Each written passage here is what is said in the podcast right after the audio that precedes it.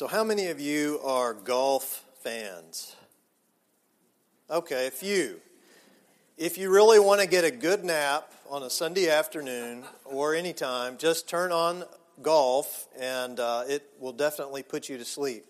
Although today is different because this is uh, the Masters weekend and it's actually pretty exciting to, uh, to watch, especially on a Sunday uh, as, or, or sometimes it, it, does go into Monday uh, due to the weather. But I think they're going to wrap it up this afternoon, and it will be exciting to see who wins the, the final uh, championship and uh, becomes the uh, one who gets to don that green jacket. Uh, but if you have ever watched, you see that there are thousands of people who go to Augusta, Georgia to see this. And I was watching a little bit of it on TV yesterday, and it's just such a beautiful course, such a uh, painful course if you're out there playing it, apparently, uh, that it is uh, quite treacherous in places. And uh, if you don't have a floating golf ball, I think Randy has floating golf balls. If you don't have one, then uh, you're going to be in the water quite a bit. Uh, but you can see the crowds that are gathered around here, lots of people. And golf is a quiet sport. So it's very interesting when you see that many people out on a golf course when you have to have absolute quiet uh, in order for them to play, right? If someone's getting ready to tee off, uh, it has to be completely quiet. So the, the crowd goes from talking or maybe cheering on the next hole over to absolute silence so that the, the golfer can focus and put complete attention on what uh, he is getting ready to do. And the same thing would be true, if not even more true, uh, when they are putting in, especially on the 18th hole to finish out. That they have to be able to concentrate. And so they have marshals who go out there. And I have gone to, I haven't been to the Masters, but I've been to uh, some of these uh, golf tournaments, and they will, uh, the marshals will hold up, and you'll see here, this is a southern version. Hush, y'all, right? Uh, you'll get one of those because they want to make sure and they realize that anything can happen when you have a crowd of people gathered together, right? Anything can happen. And so they watch out to make sure the right things happen. Well, as people gathered on the streets as Jesus was making his way to Jerusalem, uh, there was a large crowd. We don't have the exact number, uh, we don't know if it went from hundreds to thousands or how many people were there. But those who were there were very excited. Uh, they were very curious about what was going on. And as Jesus, and they, I am sure, had heard a lot about Jesus already. And chances are they saw Jesus maybe at some point uh, in, in their city or, you know, as he was passing through town and as he may have healed someone in their family, or maybe uh, someone who was related to the blind man, or someone who had demons. Jesus had been involved in that person's life, and they knew there was something special, something different about this man. And so, as they gathered on the streets, anything could happen. And the, the Romans were very attentive to this because every time Passover was taking place, it seemed like violence would break out. Something would happen in the cities. The, the zealots uh, would get uh, take an opportunity to, to do something to stir the crowd and to try to oppose the Roman government, and especially those who wanted a violent overthrow. They were sick and tired of being oppressed by the Romans. And so I am sure they were worried about this particular entrance that Jesus was making into Jerusalem. People were so excited, and they were calling out what we have already heard in the scripture this morning Hosanna. What a beautiful word. Why don't you say it with me this morning? Because we're going we're to talk about this word uh, as we go through the week. Hosanna. Hosanna. It is a word that, that means essentially, Lord, save us deliver us. It is a, a word that is uh, a way to give praise and adoration to someone. And so, this someone that they had been looking for was passing through town. And so, they go out with their palm branches uh, they, they go out putting their clothes, their cloaks on the ground.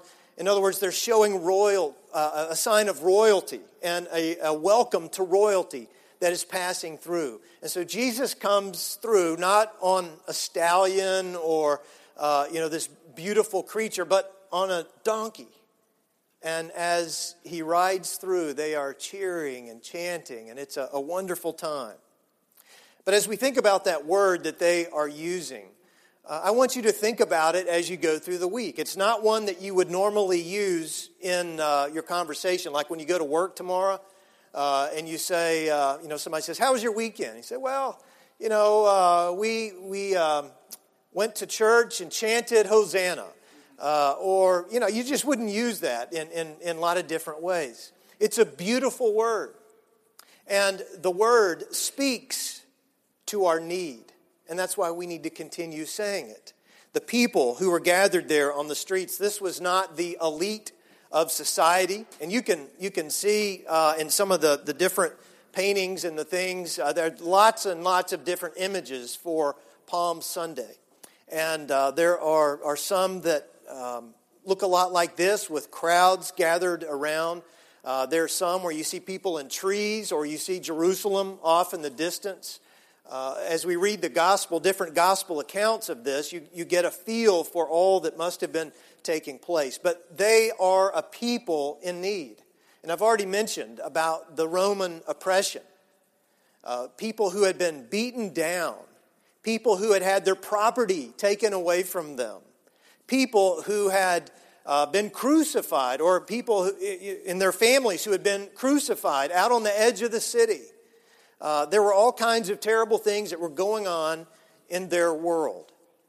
And so they were calling out for someone to come and to meet their need. And so the cry goes up Hosanna, this is our salvation. This is the one who is coming to save us. Well, have you ever been in a restaurant and a baby starts to cry? What, what do you do when that happens if it's close to you? What? Check, please. Okay. I'm glad you at least get the check, Bill. But we don't like it. it you know, it's annoying and, and uh, you know, it's hard to, uh, uh, to be able to talk to somebody across the table when this is going on. Uh, Wall Street Journal wrote an article recently about babies' cries, and not necessarily about in restaurants, but the question is a baby's cry just sounds like any other baby's cry, right? The uh, article reports that new medical research is showing that each newborn's cry can signal a lot more than just if she is hungry or tired. Subtle differences in cry characteristics can provide important clues on how hospitals and others should treat babies. So, doctors at Brown University have also devised a computer program that analyzes babies' cries. Wouldn't that be interesting to, like, if you could get the real translation? Uh, you know, when a baby is really angry and uh, wants to communicate something to you. Uh, the program breaks down cries into 12.5 millisecond frames and then measures the cry factors like pitch and volume, voicing, and voicing refers to how clear the cry sound is. Uh, one of the doctors quoted in the article said, We can start right at birth. The analysis of crying can tell you if there's something wrong with the baby's nervous system, even in the absence of routine signs on physical and neurological exams. Research has shown that even healthy babies can have signs on physical uh, exams and neurological exams that indicate something is wrong with the central nervous system. So when a baby cries, there's a reason for it. Maybe it's just that it's hungry or, or needs to be changed. Uh, or, uh, and, and I was so in tune with all of these when we had babies. But there's something going on, and sometimes it is something uh, that needs to be addressed and something that needs to be dealt with something that causes a threat to the life of that child. We can pay attention to cries. What we see with Jesus as he's entering into Jerusalem is that that he is paying attention to the cries of people all around him.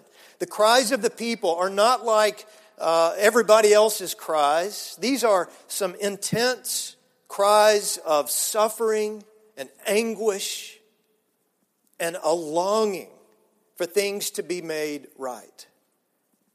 And I think we can identify, even as we did our own mock processional and pretended just for a moment that we are like those people. And maybe we are in many ways. We have a need as well. All of us have a need. Now, some of us are better at covering it up, not wanting anybody else to know about our need. We may not even want to, to cry in public. We don't want people to know. But we have needs.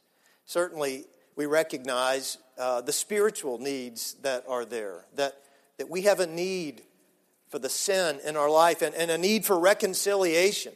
And we find so much uh, that is here, especially in Matthew's gospel, about reconciliation and bringing us in sync with God. And that's what Jesus was doing. As God's agent in the world, he was pointing people to, to God and saying, Be reconciled and, and get, get in relationship with God. And spoke of the need for forgiveness, the things that we have done to God, but also the things that we have done to each other. The way we have not loved ourselves, we've not loved our neighbors, we've not loved uh, people who are neighbors across the world. We have a great need for redemption and to say, Lord, save us. Lord, save me. But there is also that need of kingdom. These people were looking for a better kingdom. This Roman kingdom was not good for them. And they were longing for this kingdom of God that their parents had told them about, and, and their parents' parents, and, and all the way back. They had been telling the stories about what God wanted to do in the world and how God was active in the world. And they knew the prophets had talked about this. This was something deep in their souls, and they were longing for a Messiah, for a leader to come and to take them into this new kingdom. And we are people in need of a kingdom, aren't we? We are in need of a better way in this world. I don't have to cite examples. We can look in our, our news feed and, and look around us today and, and see very clearly that the kingdom and the kingdoms of this world are not working that there must be a better way. Lord, save us. But also purpose. We have a need for purpose. There's something inside of us that longs for completion. We want to know why we're here. And this comes and goes throughout life, doesn't it? At different times in our lives, we, we sense this more than others. Sometimes we feel like we're completely living our purpose and what God has for us to do in this world. But something might come into our lives and change that, and we begin to wonder why am I here? And should I even be here? And God speaks to us through this Hosanna. Yes, you have purpose and your purpose is made complete in Jesus. So, Hosanna speaks to our need, but it also, when we use this word, it speaks to our hope. So, say it again Hosanna. All right, y'all are getting better at that. Uh, it has to escalate, though, each time, right?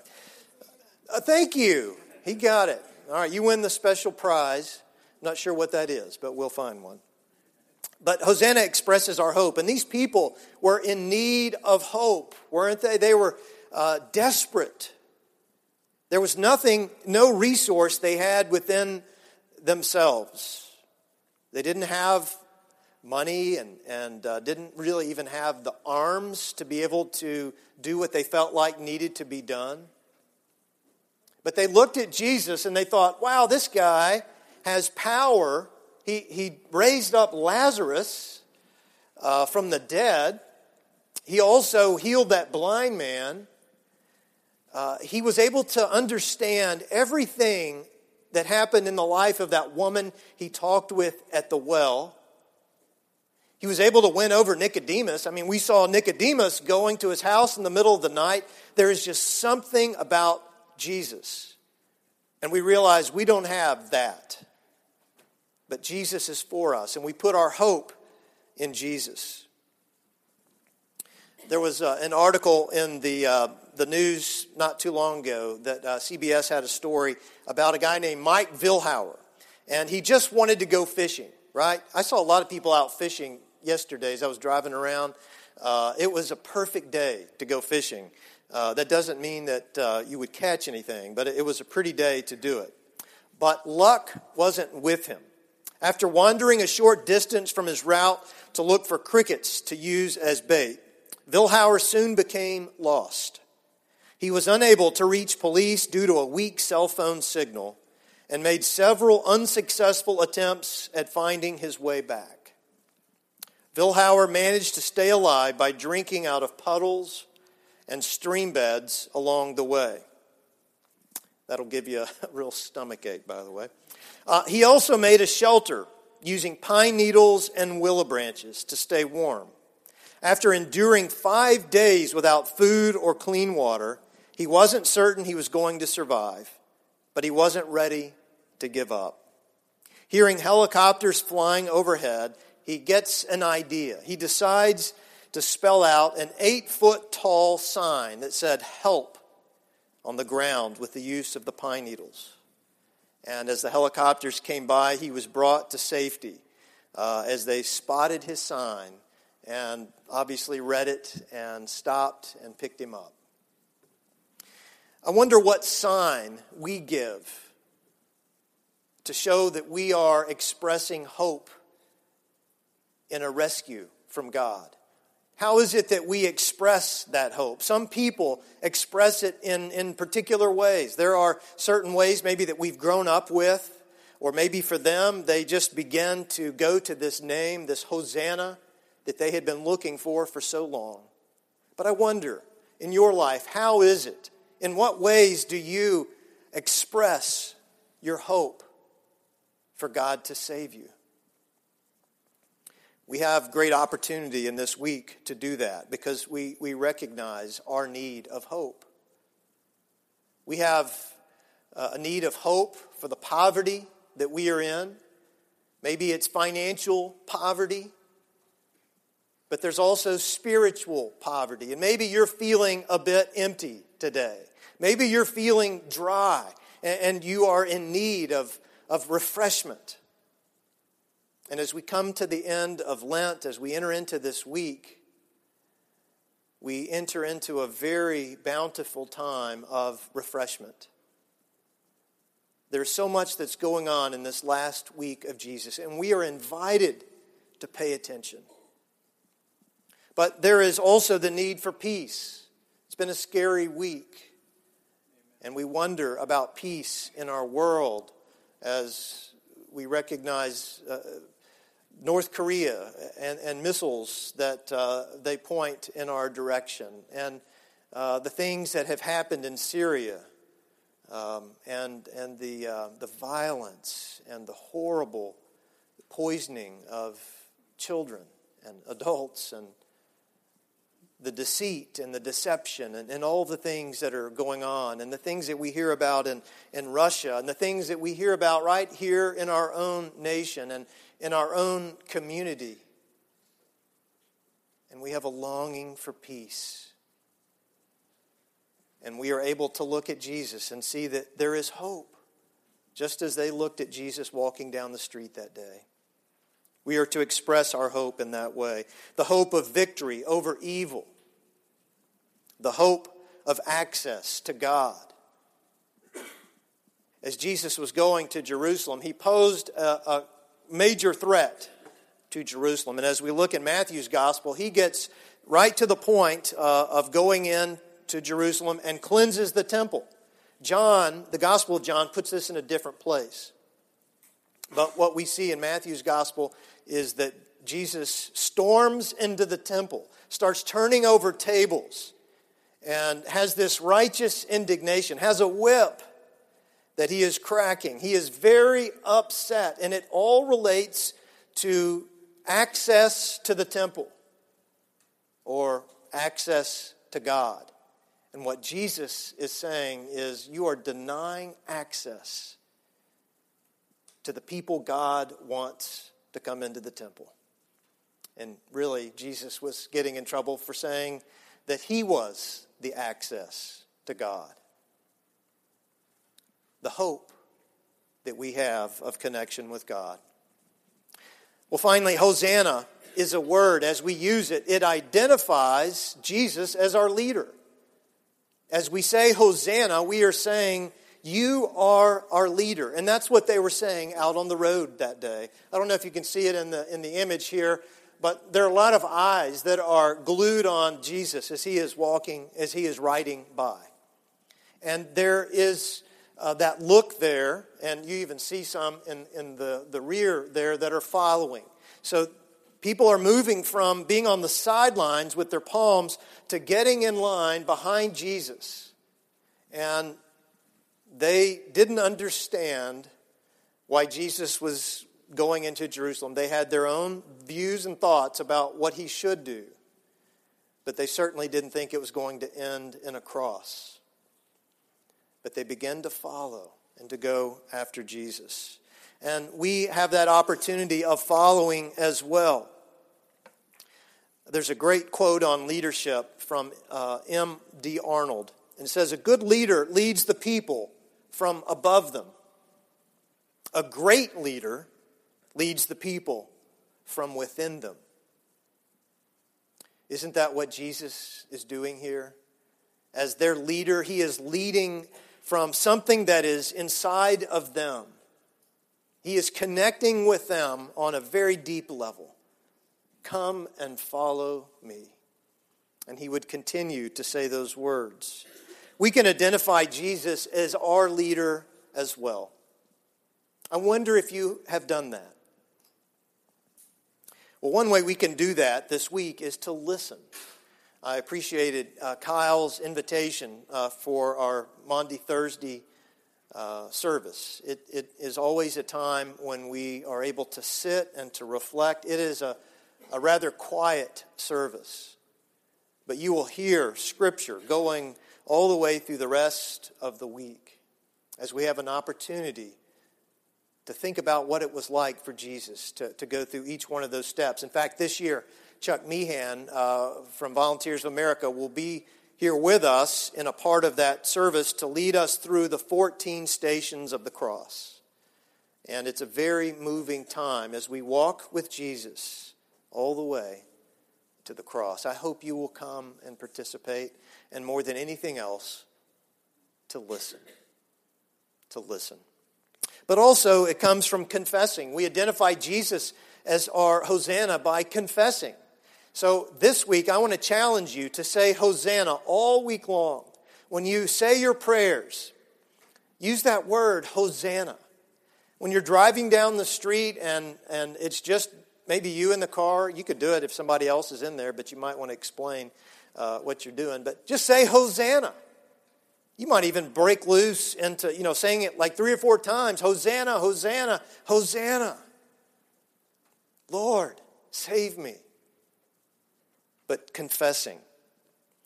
The ancient confession that we use with baptism is Jesus is my Lord. It was as simple as that. That's what the early Christians would say. Jesus is my Lord. In other words, Caesar is not my Lord. I am not bowing to the Roman government or any government. I am bowing before Christ. And then we act, we follow, we become those who get in line behind Jesus and follow wherever he leads. Well, this is Holy Week starting today. And I'm glad you're here. I'm glad you're part of this crowd as we have gathered but the crowd will be moving. And anything can happen. What will happen in your life? as we go through this week. Let us